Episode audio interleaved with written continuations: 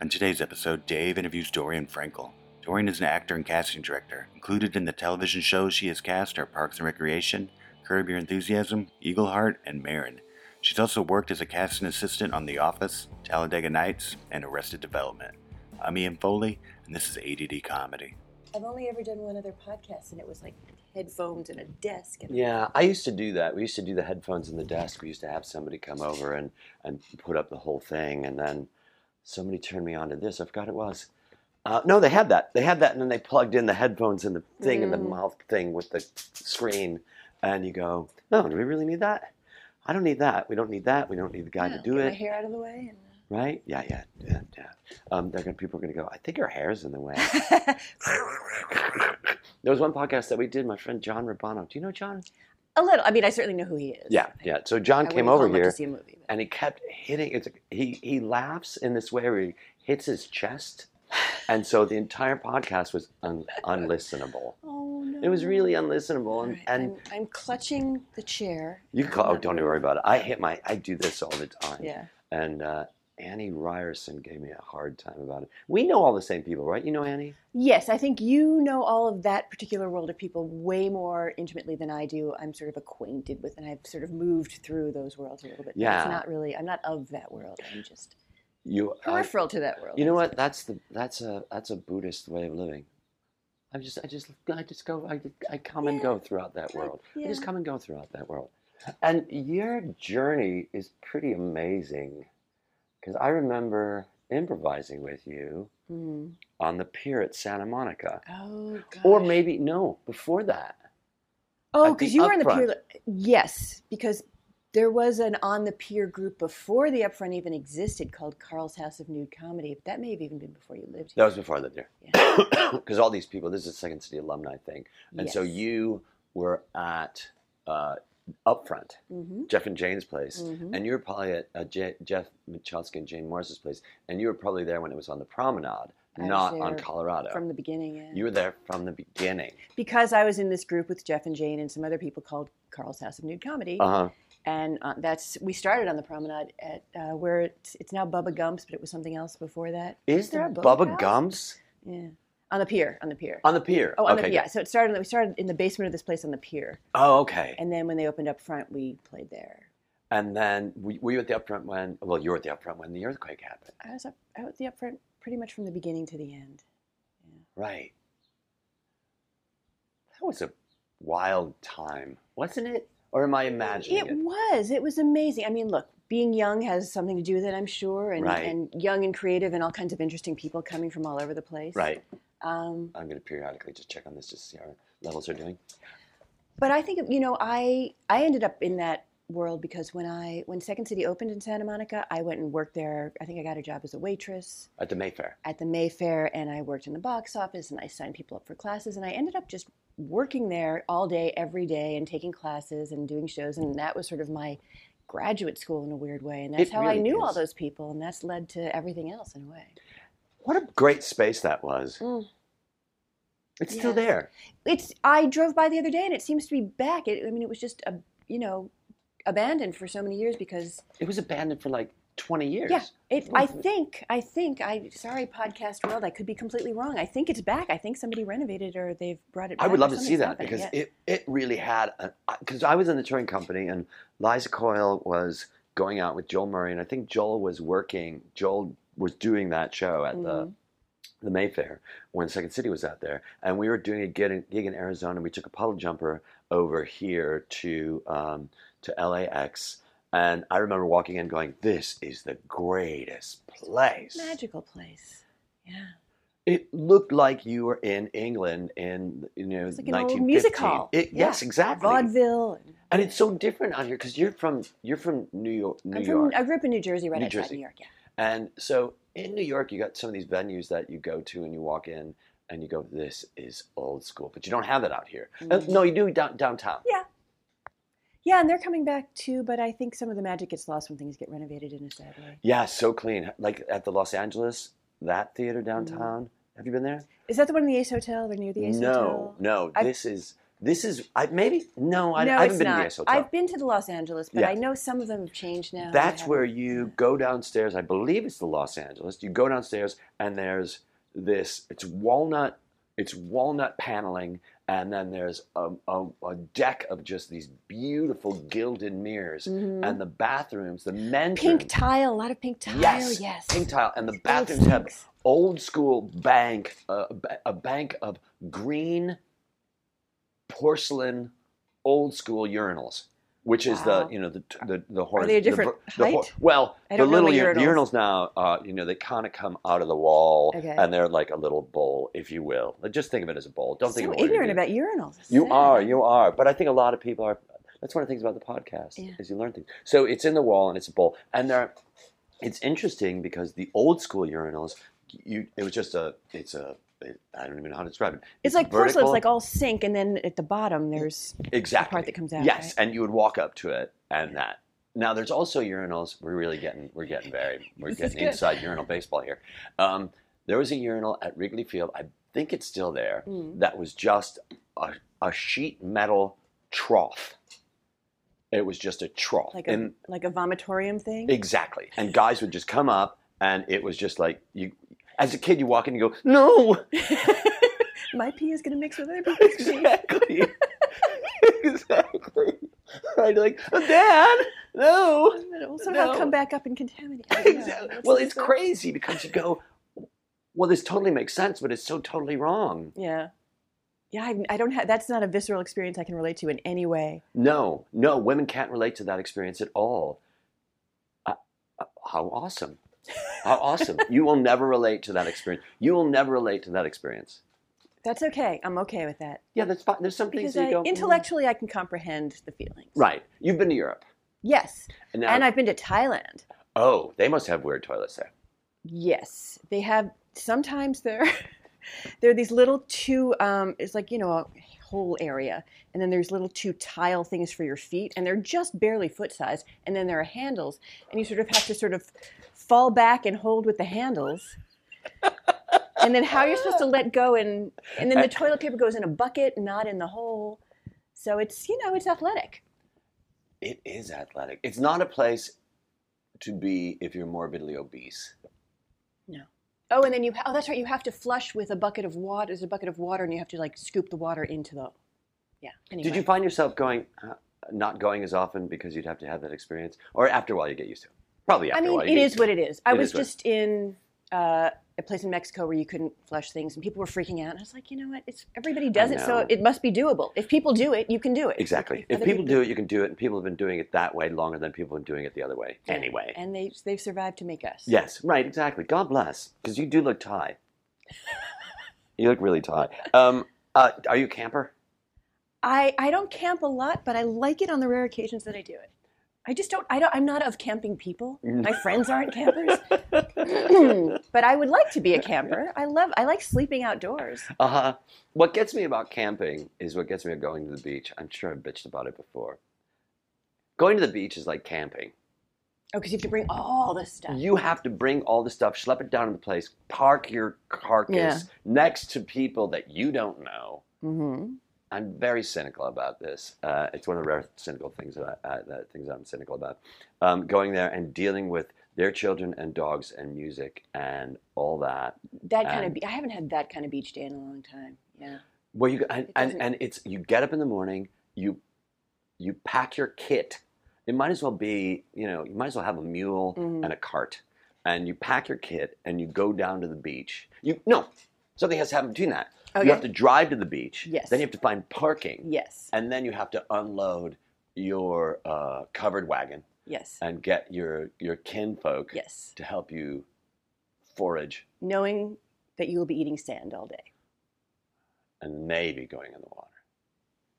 Or here, you could just drive to the beach and go sit on it. It sounds like you just insulted me. No, I mean, Go I to the beach and go sit on it. I was asking. Just it's there. Did you go to the beach in, in New York at all? Not a lot. I mean, you know, I grew up in New Jersey, and I wasn't a big Jersey Shore person. We'd go occasionally, but it Right. wasn't a constant thing. We went. I think we went to Cape Cod a couple times when I was a kid. Oh, Cape Cod. See, I have no idea what that is. Um, it's nice. I don't remember because I was very small, but I've been to Martha's Vineyard as, as an adult, and that's nice. Is it like Marin? it's New Englandy, so different in that way, but also beautiful. I mean, Marin. I don't. I don't know Marin well, and I know there's a wilderness part of Marin, but to me, Marin is like moneyed Marin. Yes. There is no Marin without that. Right. Isn't that the same thing of the Cape? I suppose. I'm no expert on the Cape. Other people can talk to this way better than I I do.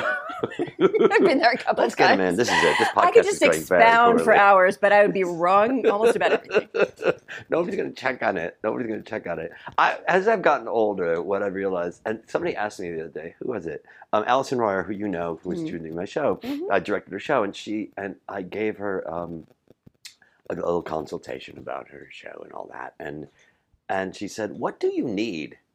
Because she wanted to give me a gift, I guess. Oh, okay. And what do you need? And I thought, I didn't really need anything. I really had to sit and go, what do, what do I need? Mhm. What do I need? hmm So there's the basic what you need. And then if you can't find anything that you need in that first basic what you need, I have to go another level be- below that, which would be something like, do I do I need a, another hot plate?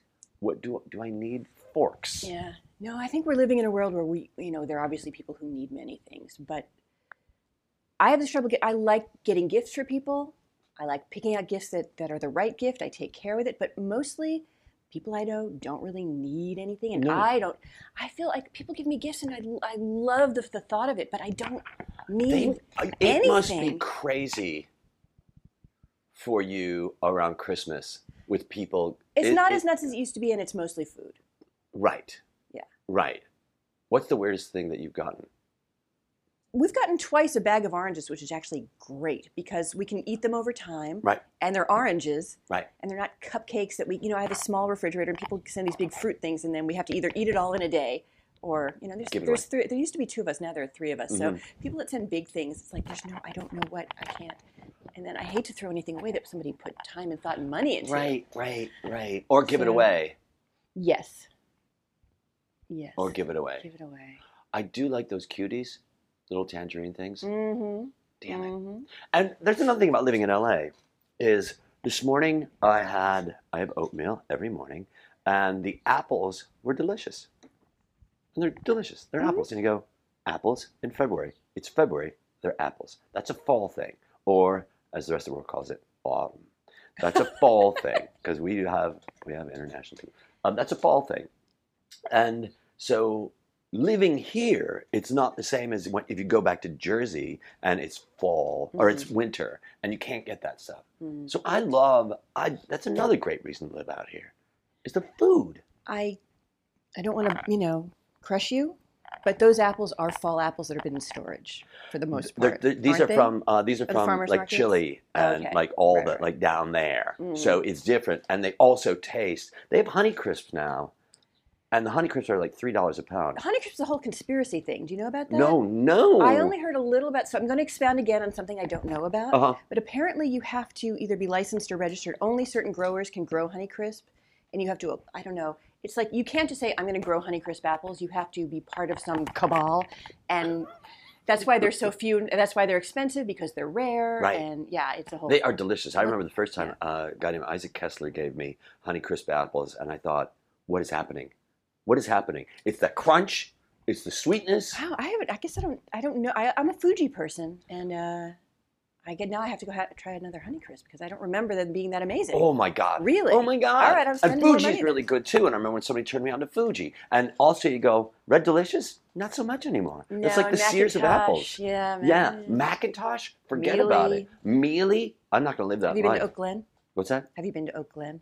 What's that? Oh, you must go to Oak Glen. Oak Glen. Yes. It's a shop. It's a. Uh, it's a town uh, about two hours from LA, east, I think.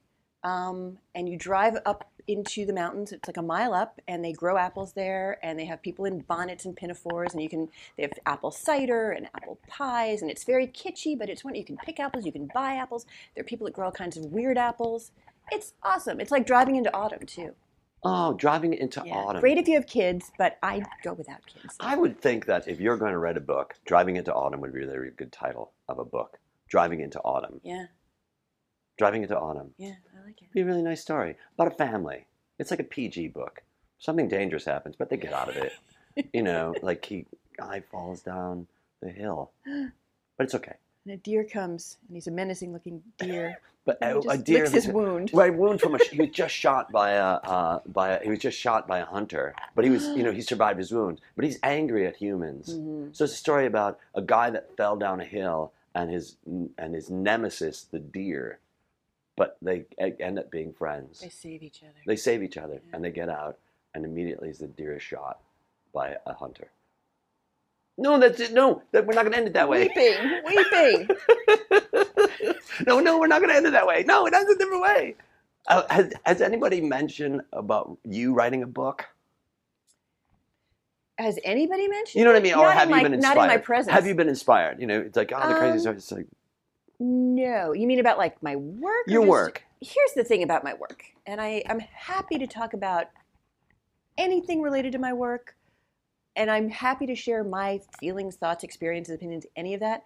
I don't feel in any way like an authority on anything, and I don't feel like I'm not. I'm, I'm, not asking you. No, no, no, and I know, but I it's it, so so when I, I'm just just thinking about writing a book, I guess people seem to think sometimes that people who do what I do are like want to say I want to share my vision with the world. I don't know. I mean, That's I not love my book. job, Yeah. but I don't. And I like teaching in ways that I mean, I, as as a human being, I enjoy it, but I don't feel like a teacher. Like people come, sometimes come to me and want to coach, and or I don't know. It's I- I like doing what I actually do, and all the adjunct things that come with it Uh huh. are less appealing to me. Uh-huh. I don't know. What are the adjunct things? What do you mean the adjunct things? Like like somebody saying, "Do you want to teach?" Is that an adjunct thing? Yes. Um, and and I'm I, you know I used to really enjoy doing workshops, and I kind of burnt out on it a little Mhm. because it's it's the same. I mean, I feel like there are I I want to be of service and helpful and useful to people who are newer and younger and want to learn things and don't know how everything comes together and they're important things to know. And I people put so much energy into things that don't help them.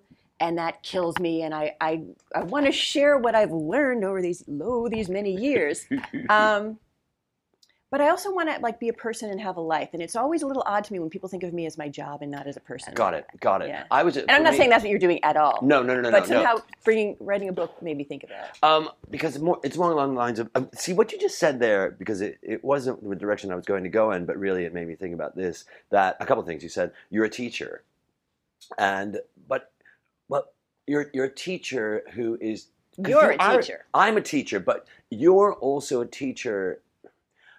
Somebody once said that when, go to an aud- every audition is like a class without the person giving to you because Mhm. you walk into an audition and you go to the audition and it's like a class and you learn something about you you learn something and without anybody so. doing anything Mhm. other than being Yes, because every experience is different, and you have to sort of adjust your approach and what you do, and you maybe can evaluate how things went. But I think people do overthink a lot, and Oh sometimes that gets in their God. way, because big time. What now? Now this is what I think. I think it gets in the way because because it's just it it could be so personal, and it's not personal So at all. But people take it personally.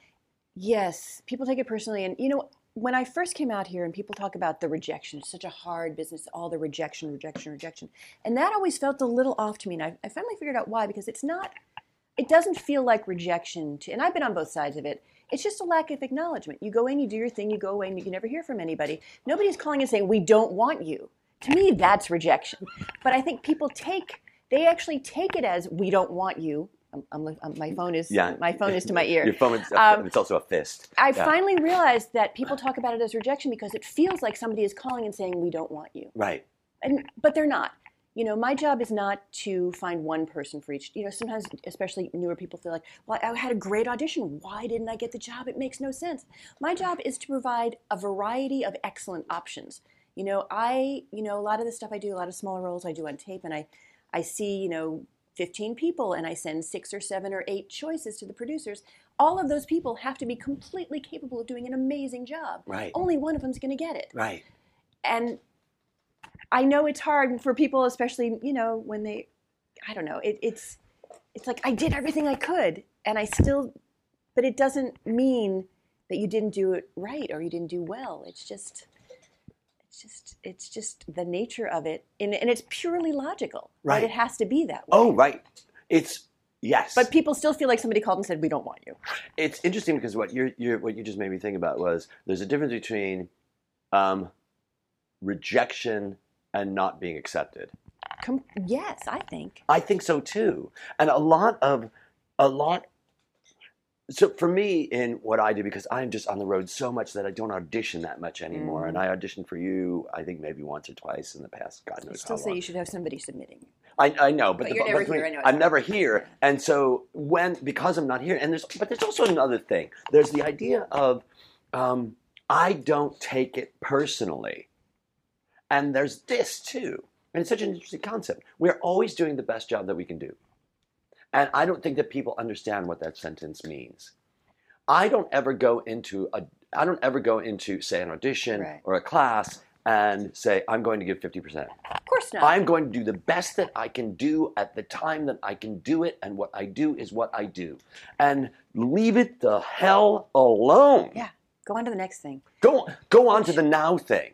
Because you know the next thing isn't doesn't exist, but you know Right, right, right, You, yes. you do that and you go okay. So I go. Here's a great thing about going to your building. I go to this building that is a gorgeous building, and I'm looking around going, "This is a beautiful building," and the view from the building, it's like, look at that. And now I'm in this room full of people that I really like, and I get to talk to you. And then I go, okay, good. And I did my I do my audition. I get back in the elevator. I walk downstairs, and I'm like, this is a great neighborhood. Look, there's a new building across the street. You know what I mean? Well, but that's that, much of that is coming from you, obviously. it's all mean, coming yeah. from me, isn't Well, it? If it were an ugly building, it wouldn't be from oh, I see. But at the same yeah. time, it was, it but was- you're aware of it and you're paying attention to it and you're engaged with it as opposed to saying "I should I said that word I pronounced that word wrong maybe I should have done it again and I know I know and I I I uh, because I don't you know sometimes somebody comes in and immediately you know they're not going to be somebody that you're going to send as a, as a choice but I still feel like you know I still want to make everything a halfway pleasant experience for people. I mean, and I don't think, okay, I'm going to take time. I don't think of myself. I don't think of it as a, as a.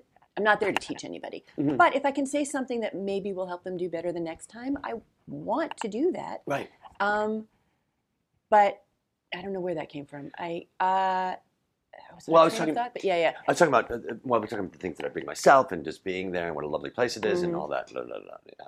No, there's also something you just said in that in that too is people have expectations, and I think one of the things that that has to I would love for I'd love to the moment that somebody comes here and they go okay I moved into my first apartment it's a shitty apartment and I want to tell them this listen whatever you think this is going to be it's not going to be Yeah.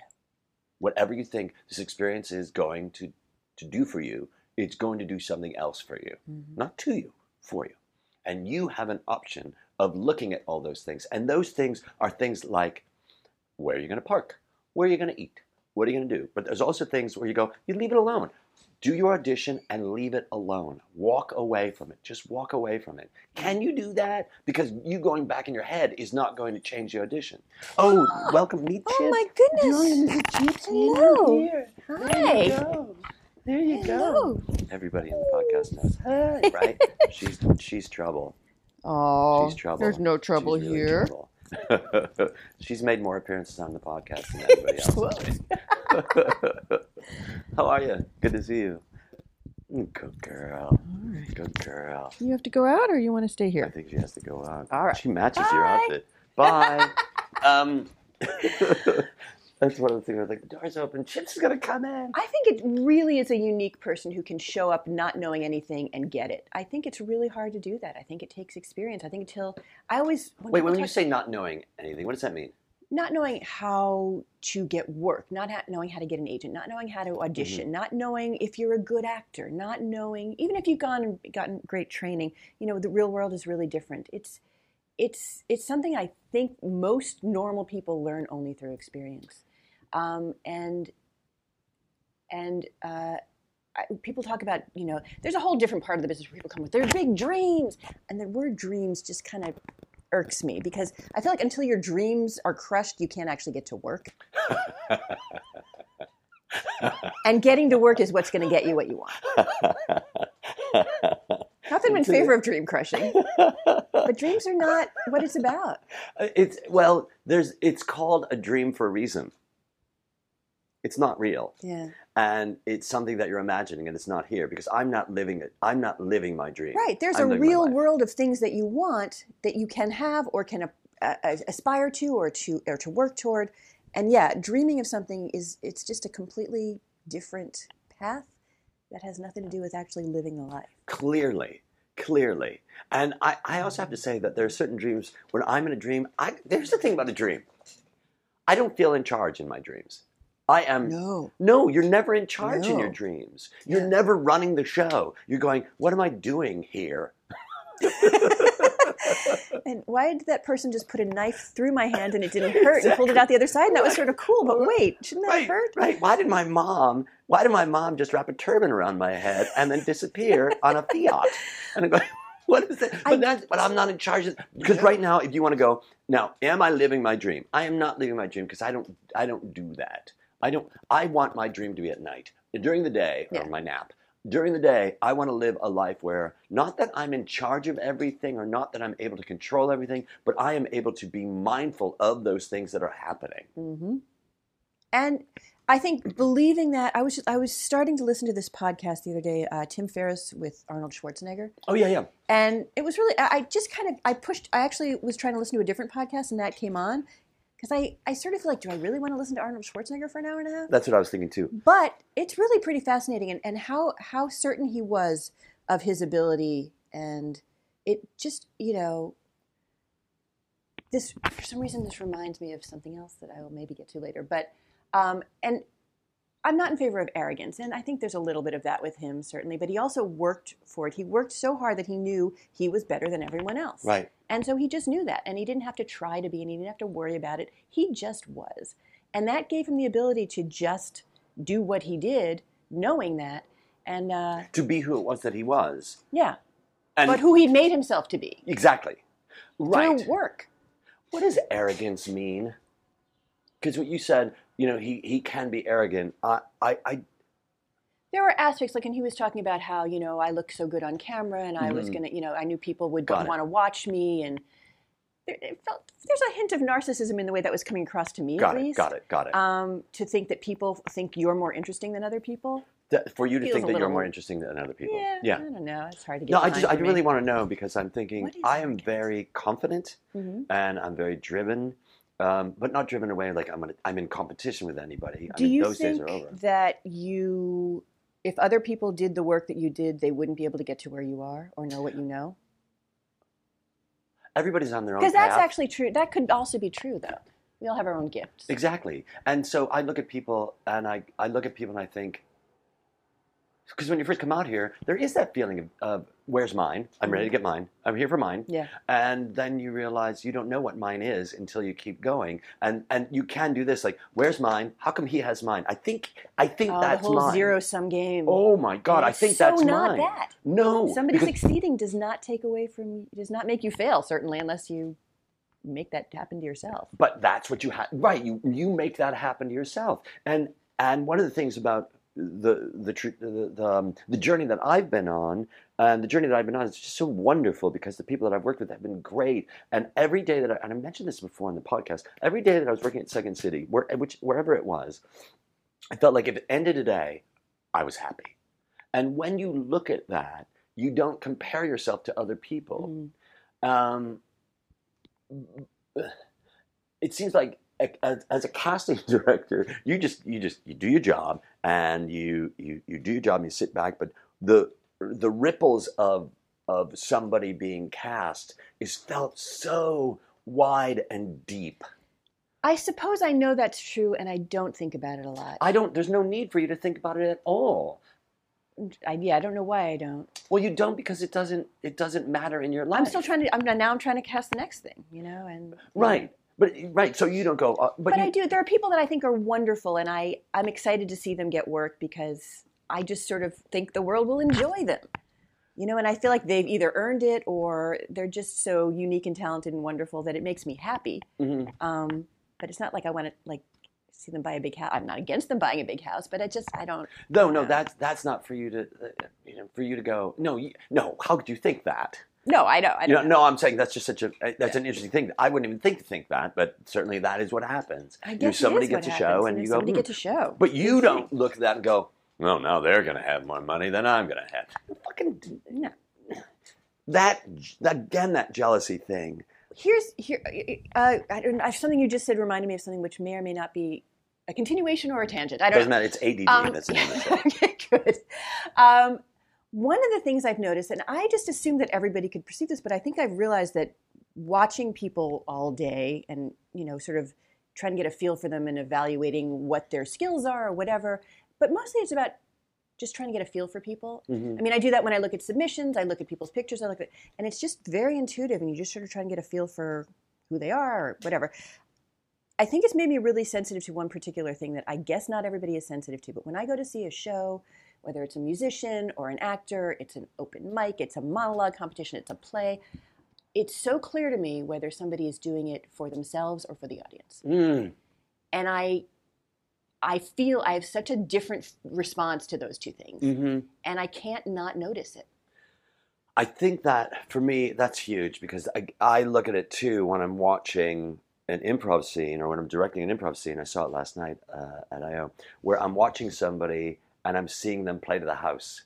And in improv, it's so interesting because where they're standing on the stage is also a statement about how they um, about how they're treating the fellow cast members. I feel like Uh-huh. they're down left Right. They don't give a damn about Yeah. anybody else. If they're up center in between two, Mm. like up, like crushed against the wall, they're giving. Yeah, yeah. It's there's a generosity versus a selfishness too, and I, you know, and it's a difficult thing because everybody's inviting everybody to see. I feel like you know you must get a million invitations to things, and I, I would love to go see everything that everybody's doing, and it's impossible. Um, but I, I sort of still get a little weird feeling now about the word perform because there's something about the word perform and it, it, you have to use it. There's no other word. It's like come see me perform starts to feel to me like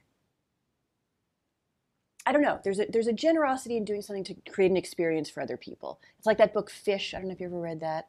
It's about the Pike Place fish market, Okay. and they throw these fish and they create this all, and it's all about creating an the, experience the for other gesture. people. It's like your gesture is going like windshield wipers, like Pike Place Fish Market. Oh, no, because they throw the fish. I know, yeah, I know, but yeah. uh, it, was, it was a windshield wiper. and it's about creating an experience Mm-hmm. for other people, um, as opposed to creating an experience for oneself. And I ju- I've become so conscious of the difference. I don't know. No, it's really an interesting thing. But again, again, from sitting and watching improvisers and going, are you up there to get your laughs or are you up there to collaborate?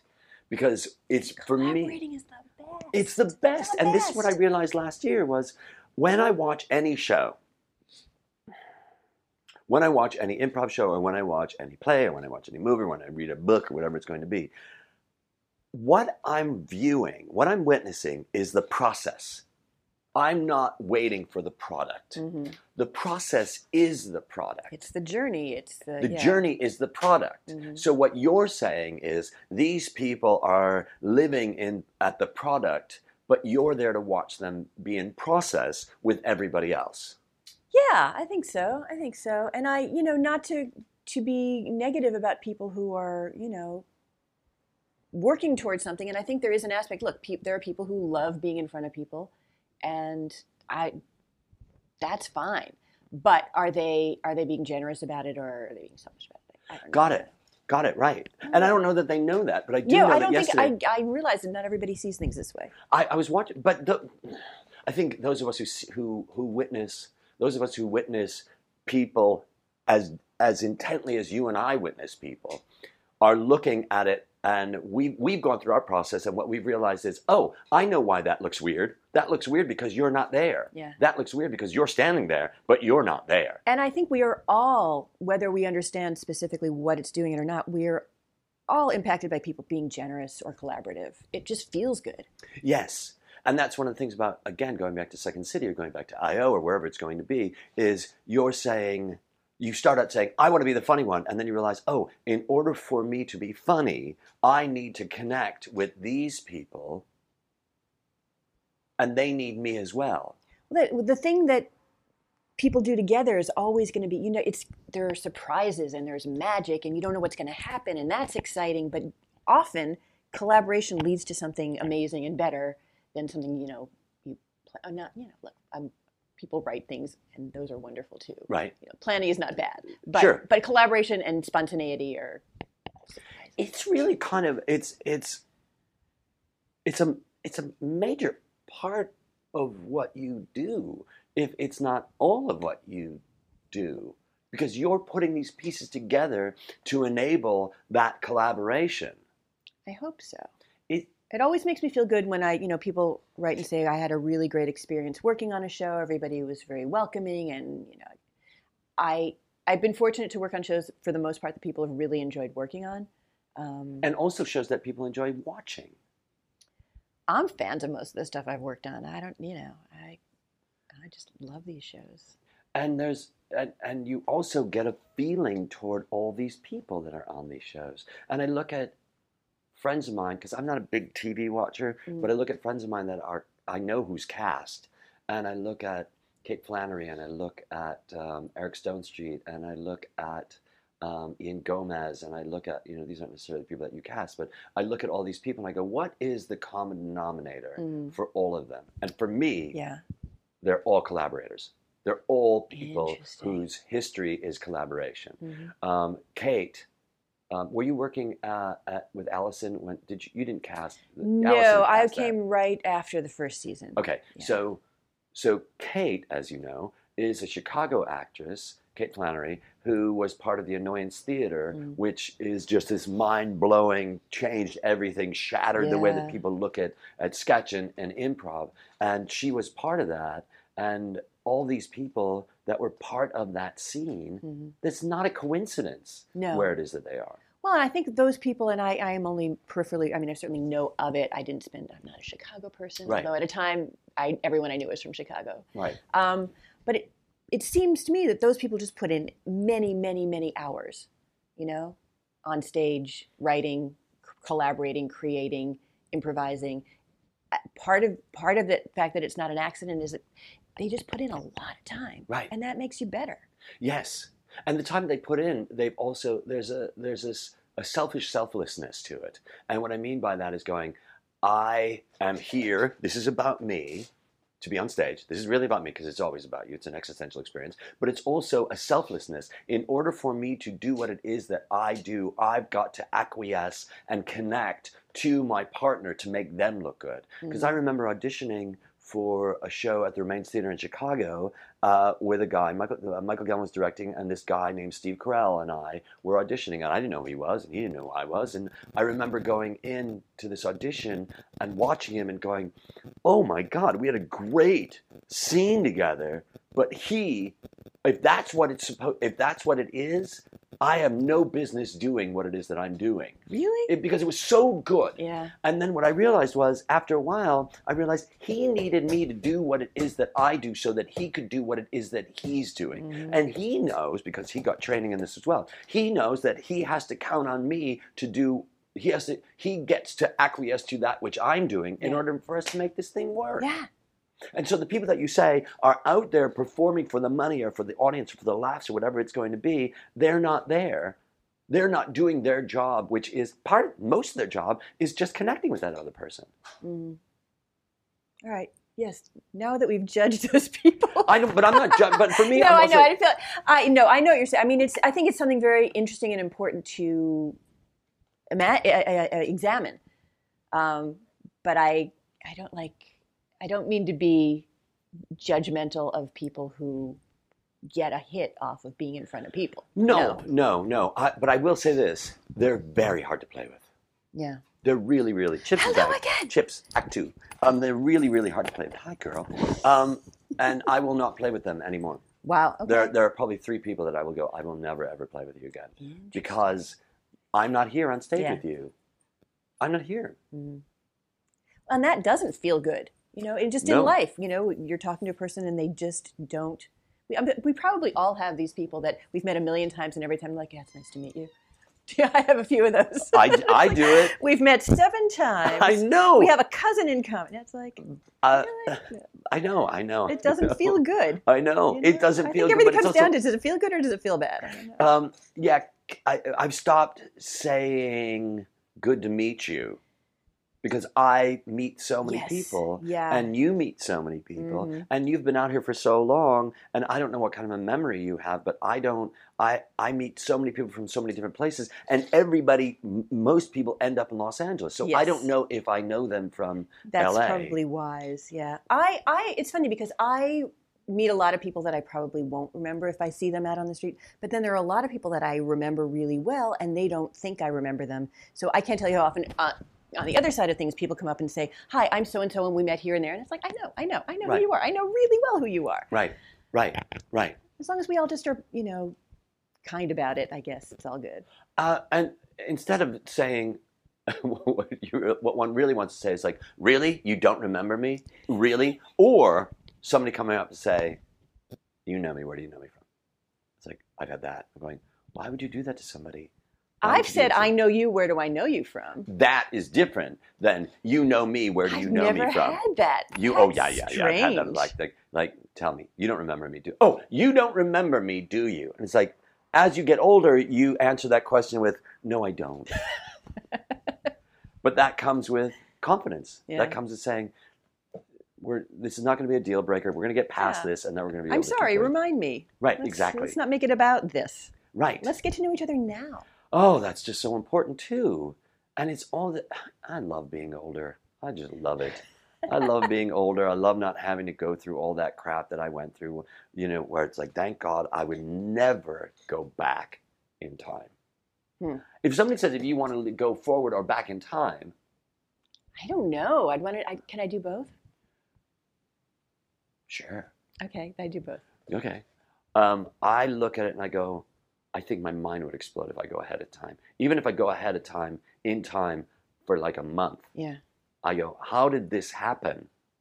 How come dogs are now cooking dinner? Like, so, like, Right. you know, or you look at any of these things and you go, what is oh, this? What? f- What? is it, Five years ago, there were no apps. Right. Or, and then when there were apps, you go, apps? What do I need those for? I know. you know, apps. Like, oh my God. But I would not go, and I always talk about, like, if I, for me, I would have a machine that could go backwards and then come back to present. Mhm. Um, so, if, for an example, I teach class on Tuesday. I teach class on Wednesday at the, and I've said this before, at the Elephant Theater, the Mhm. lab, the theater asylum. I I teach class on on Wednesday there, um, and very often it's hard to park Mhm. on Wednesdays, but it's not hard to park on Tuesdays because they have street cleaning. Hmm. Um, so what I would do is uh, they have street cleaning, and when I'm there, the street cleaning restrictions are over. Right. Right. So what I would do, and this is what I would use a time machine for, I would I would drive to the the theater asylum for my Wednesday class, but I drive to there on Tuesday. Mhm. I drop my car off on Tuesday. Mhm. I would take the time machine to Wednesday. I would teach my class. I would go back to the time after my class, back to the time machine on Tuesday, and then take it back to Wednesday and go home. This is the most LA use of a time machine ever invented.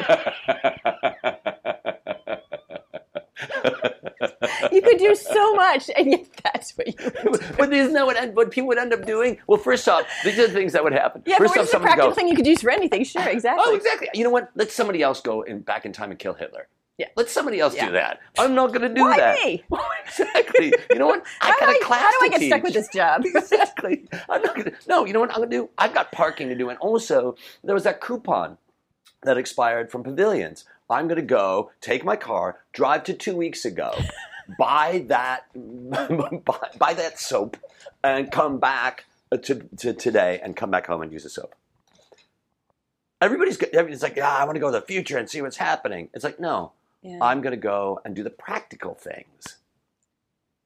I, I don't know. I think I might do that in practical things, but Well, there's fun things to do too. You know, there's really, really fun things to do with your with your time machine too. yeah. But again, I I think hope you use your time machine for fun too. well, yeah, I'm but just it's telling. also, I'm encouraging you to do that. right. Oh no, no, no, no. But uh, who says parking's not fun? You're assuming that parking's not fun. I am. Right. There's an app that maybe you saw it. I don't know. Um, today I was looking, and it was called "Actors Will Be Towed." Oh, because different, yeah, parking different at different casting places. What a what a great thing. Yeah. But have you seen? I mean, people put these all these horrible signs. Somebody posted a lot of signs that are in casting offices that are incredibly disrespectful to actors. I don't know if you've seen. I don't know Yeah. if there's a. It's not an app. It's just I've seen people like just say horribly disparaging things like no actors are allowed in this. I don't know. But you want you're also acting too. Uh, not a lot. I don't have time. I would. How how is it that when you did do how is that how did that happen that you were on the on the office? Oh, that because there was uh, I was after I, I wasn't working for Allison anymore. It was like a little one word role, Right. and she was kind enough to call me in for an audition. Oh, that's, That's all. that's awesome. Yeah. That is awesome. I remember when uh, did you watch have you been watching Transparent? Yeah, yes, but I'm not finished with it yet because I'm a terrible person. It's not that you're a terrible person, you're a busy person. Um, uh, there was a scene where Jill Soloway plays a professor, a feminist professor, Uh, and it's her show. And it's like, oh, there's Jill. And it's just so funny. It's like, that's her show. That's her show. yeah, Um, she's one of those people. I don't know her, but I feel like everyone I know knows her, and I'm a huge. I admire her greatly. She's done amazing things, and there's a quote that I that comes to my head sometimes that I think is from her, but I could be wrong. But yet it stayed with me. So let's say it was her. But she was talking. It was an interview too. Just something I read about um, making peace with the dis, the discomfort of believing in yourself, which I feel like is the key to everything. Say that Because you're not going to get. Can you say that again? and I could be. This is how I remember. I love that you're it. looking at that as if I don't know what as, I'm- as if the, Am I the right? machine. So. I'm attributing this to her. I could be wrong. Mhm. I may have misremembered It does sound like something she would say. but but it stayed with me. It's it's the, the the challenge is is to to be able to make peace with the discomfort of believing in yourself yes. Yes. because you're not going to just suddenly just feel differently, but you have to have this this very human discomfort and keep moving forward anyway, and just get used to living with that and through that and still doing what what you do. And doesn't it, after a while, not, doesn't it, the, the, the discomfort dissipates? I hope so. It hasn't it with you? Uh, I don't know. Do- I don't know. Like I look, I'm doing a, a very a completely non-work related creative project, and most of the time I feel like I don't know why I'm doing this. I have no business doing it. I'm just doing it because I want to. Mhm. Um, so I'm battling with that a little bit there. Is it a battle or is it, an, is, is it a celebration? Honestly, I'm madly in love with doing something just because I want to do it. That's what I mean. It's So- not the battle is for you to go. The battle really is, and if I may, the battle is you is for you is you saying that's not who I am. I'm doing this thing that is unlike me. Well, the world doesn't think of me as that, and the world may not like the product, but I don't. It's not about that. Yeah. Exactly, and that's you come to terms with fuck you world. I'm doing. I get to be who it is that I am. Yes, and I'm happy. I'm very happy in many ways with the result, but I also am aware that it, when it's done, I need to sort of. I don't want it to just live in my head. I want to try to put it out in the world, and Got it. you know, I, so I'll be susceptible to. Are people going to like it? I don't know if people are going to like it. Should i've done something differently? I don't know. Isn't that interesting? That is so interesting. But there's that- a fundamental, you know, just pride in having done it, well, but it's also or we go- almost having done it at this point. But but right now you are. It's not about the dunning of it. It's the process of the doing so of much it. the process. Because it doesn't. What it what it becomes is once once it's done, it's that you, you, have nothing to do with it other than you did it. hmm Does that make sense? Yeah, except I got to sell it because that's what what life is about now. But really, Sell, then sell, that's sell, a sell, different. sell, sell, sell. Promote, That- promote, promote. But that's a different thing, isn't it? share, share. Like there's Yes, and that I'm not part- good at that, and I don't like doing it. You don't. ah, I'm gonna say this. You don't know that you don't like doing that because this is a different. I did because one of the reasons I stopped acting was because I got so tired But of this is a different product, shows. This is a different thing. You know what I mean? Yeah. This is not that. This is something that this is something that as the adult human artist that you did, I have no idea what it is, nor does it matter to me. Um, this is a different product. So you may enjoy the process of marketing it because you have a different relationship with that than you did with whatever else Well, it was that you were doing. Thank you for that, and we shall see. And I hope that that's true. Right, and and I, I listen to so many people go. Uh, I used to hate marketing.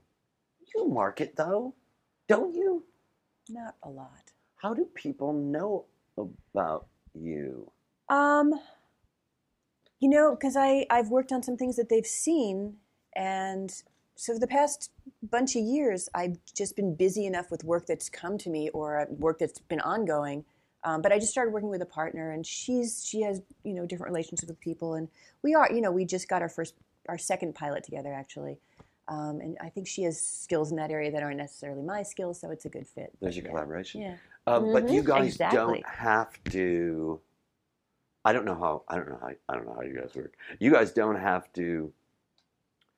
You don't put ads in the trades. No.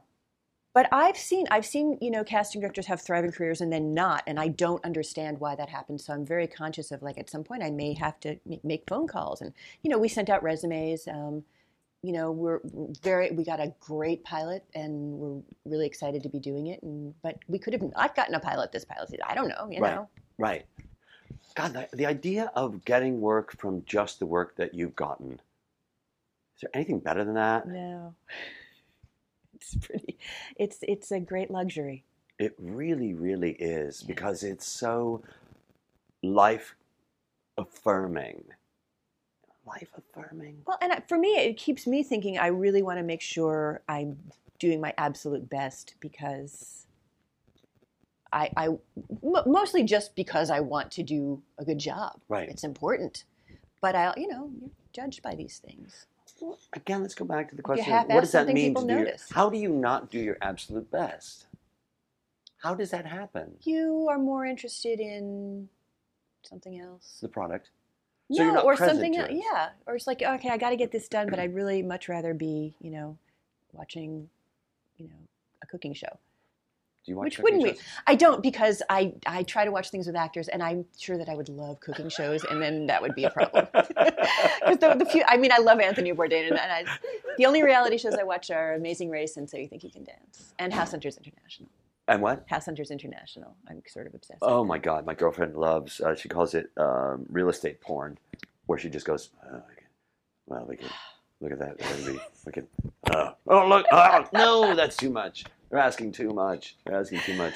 Ah, I Uh, don't know why I love it, but I do. I was watching um, uh, Cooking Kitchen Nightmares. okay. Love that show. Yeah. Love that show, Gordon Ramsay, because I feel like what Gordon Ramsay does and what I do are pretty much the same thing. Where you go into, I go into a, a, an improv company and I look at what there's some dysfunction there, and I will say, this is what's happening, this is what's going on, Wow. And nine times out of ten, Improv per- doctor. well, nine times out of ten, the person that calls me, and this is what happened on his show too, the person that goes, "We have a problem," the person that goes, "We have a problem," that's the the, person who's the problem. That's the person who's the problem. Everybody's not doing what I think they should.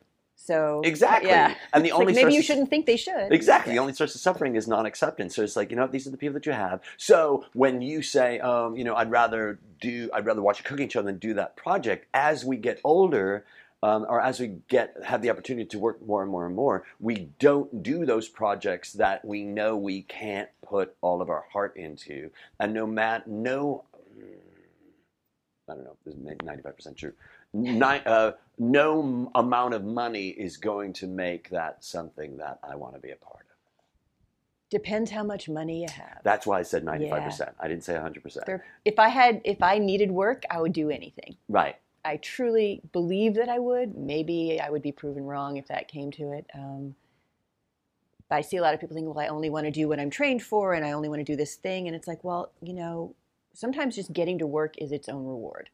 And one What thing leads, mean? One thing, well, I just see people stressing about not having the work that they want to have and it's stressful and it's difficult and i know also you know with the economic downturn there are many people who have been downsized or their, their fields have changed and what they used to be rewarded for they're no longer rewarded for and they have to redefine themselves and sometimes you know in middle age and it's difficult no question. Um, but it, and here it, again this sounds a little arrogant and judgmental but there are people that are willing to just say i'm going to do something and there are people who are saying i want things to be the way they used to be Mm. and things aren't the way they used to be. And i just there's something about the the gumption it's just good old fashioned gumption. It's like i'm going to do something to take care of myself. Right. even if it's not what i want to do i just feel like if you and i know there you know if you do the math and working at trader joe's or costco or whatever you know maybe it doesn't cover your child care and it's not worth it and you should stay home. And i, I respect to anybody in those situations but there's something about the the intention of getting to work. One thing can lead to another thing, can lead to another thing, can lead to another thing, and wanting things to be different doesn't lead to anything. That's interesting. I don't see because you're you're worried about that sounding judgmental or arrogant. I don't see it being that way. I think that those people that are essentially what I call "Hey, get off my lawn" and your music is noise people, you know, those people are are in for an epiphany because again, the time has changed. That which you were in relationship to, you are no longer in relationship to that.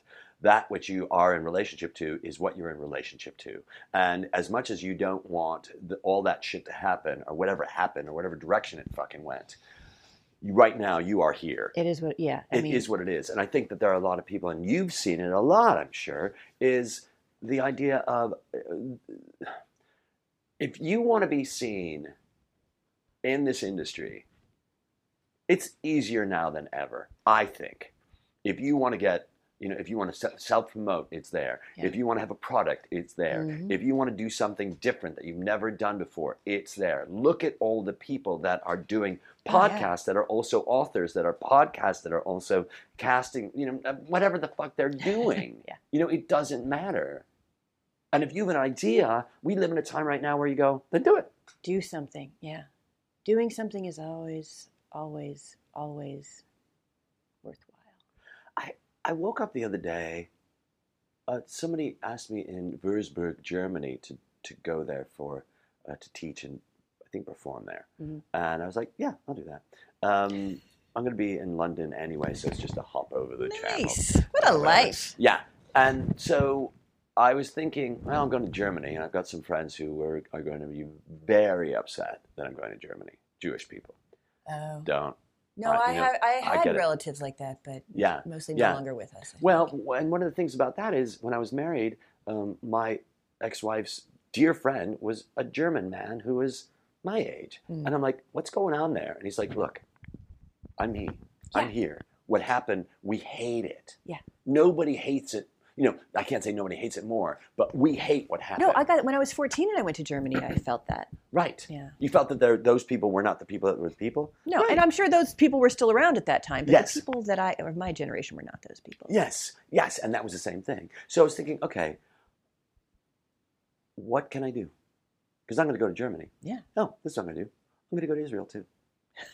so I went on Facebook mm-hmm. and I saw a company in Tel Aviv and I sent them a, a message and I said, This is who I am, this is what I do. And they went, Oh, let's see if we can make that happen. Yeah. Right? Right. Does that play? I don't know. Uh, well, that's you, not me. Let's make sure that Ian knows that that was you. But the idea, but I could do that, that too because that is like whether I'm going to go or not. Yeah, and whether it worked or not. Yeah, exactly. I, and for me, I feel like the intention was put out there. Mm-hmm. I acted upon that, and I and again, this word arrogance has come a couple a couple of times. It's not arrogant of me. It's just me saying, I think I'm going to do this. And I, here's another thing. I think I think I can make that happen. Well, and you've built something that has value to them. Yes. It's not you just some guy saying, I think someday I'd like to do this thing and I'm going to call these people or email them and I don't have anything to offer or I have, I have an idea of something but I don't have any history or background or There's something know. there too. Like the idea of I'm going to step out and see if I can do this, mm-hmm. having no idea other than that because it's um, a great person once said just heading to work will will be its own reward. Didn't you say that? Um, you know what i mean? Yeah, I don't. drive going to work. You just said it. Um, the idea of like me going you know what? Reaching out when i'm reaching out my hand is out and people are going to see that my hand is out. Reaching out reaching trying to do something mm-hmm. people i will make waves. I will make a ripple and that will affect somebody. Yes. But it's the, also the idea of fuck your expectations. Your intentions are one thing, yeah. but your expectations are something very different. Oh, it seems here's another thing that in, in my advanced age I feel like I've learned is the more people have an idea of how things should be, the less happy they are. Because they're not they're not living they're shooting on themselves themselves and they're not living in the now. They're living in the what it should be. And things are never what they should be. No. No. Ne- like never like literally never. They're never what they should be. And if they were what they should be, there would be somebody who doesn't agree with that. For sure. uh, and and uh, and so that whole the idea again, going back to the idea of like telling somebody, look, I know you just got here. This, you know, before you do anything, uh, you, your expectations have to be, you you have to make them malleable. And I want you to be careful with the word goals, and to know that whatever your goals are, there you may or may not attain those. Uh, you may not, you may or may not get to those goals, but all that matters is you keep your intentions towards that and you're going to be wonderfully surprised at what it is that you that just happened to you Yeah. And who you're sitting next to and what you're talking about. Right. There's just, there's a just a smorgasbord of experiences to be embraced. great let's stop there it was really good thank you Thank you for listening to ADD Comedy. For Dave Razowsky, I'm Ian Foley. For more information on Dave, you can go to his website at www.davidrozowski.com or follow Dave on Twitter at drozowski.